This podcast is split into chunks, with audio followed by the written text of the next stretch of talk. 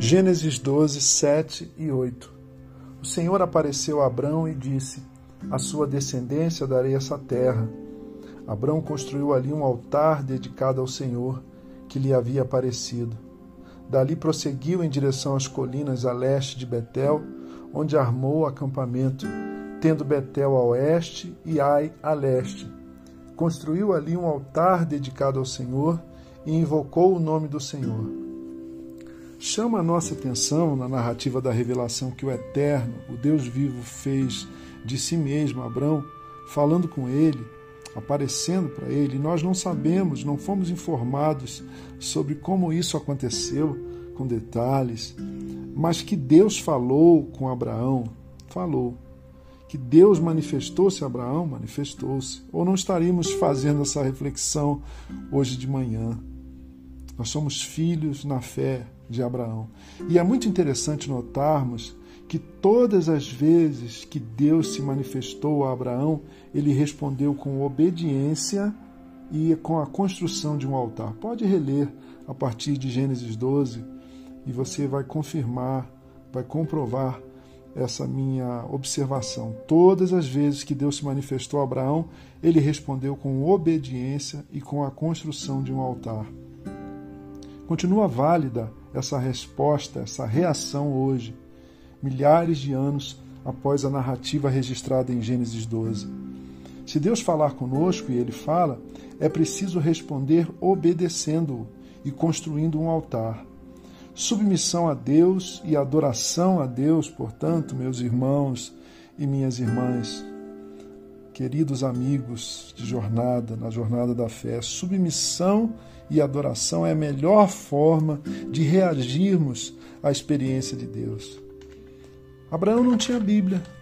Pare para pensar. Abraão não tinha Bíblia. Ele não tinha um líder espiritual, um sacerdote, um pastor, para usar uma figura mais contemporânea, para orientá-lo nessa obediência e nessa adoração. Ele não tinha os recursos da teologia cristã, da espiritualidade cristã, nesses mais de dois mil anos de caminhada, quase três mil anos, se considerarmos a partir da própria história de Abraão. Mas Abraão experimentou Deus, Abraão conheceu a Deus, Abraão andou com Deus, recebeu essa revelação de Deus, essa maravilhosa revelação de Deus, assim como uma ordem de Deus sobre uma mudança enorme uma mudança radical que ele deveria fazer na história da sua vida, e ele fez.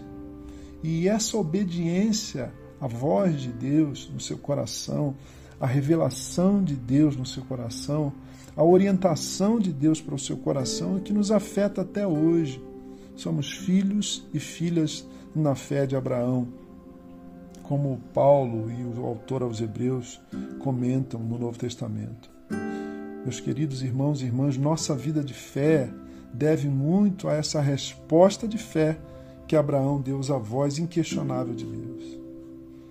Portanto, amados, quando a voz inquestionável de Deus se fizer ouvir no recôndito, lá naquele lugar precioso do nosso coração, onde somos capazes de discernir que é Deus falando conosco, não nos demoremos em obedecer quando Deus falar com você, obedeça e construa um altar. Marque esse dia, esse momento. Registre essa experiência de alguma forma e adore ao Senhor. Ah, que preciosa é essa narrativa. A revelação de Deus pressupõe obediência e adoração. Obediência é adoração. Adoração é obediência. Esqueça música, esqueça cânticos, esqueça rituais, esqueça o domingo de manhã ou à noite. Obediência é adoração, adoração é obediência. Pense nisso, reflita nisso. Que o Deus de Abraão te abençoe e te guarde. Eu sou Gerson Borges e essa é a meditação do dia.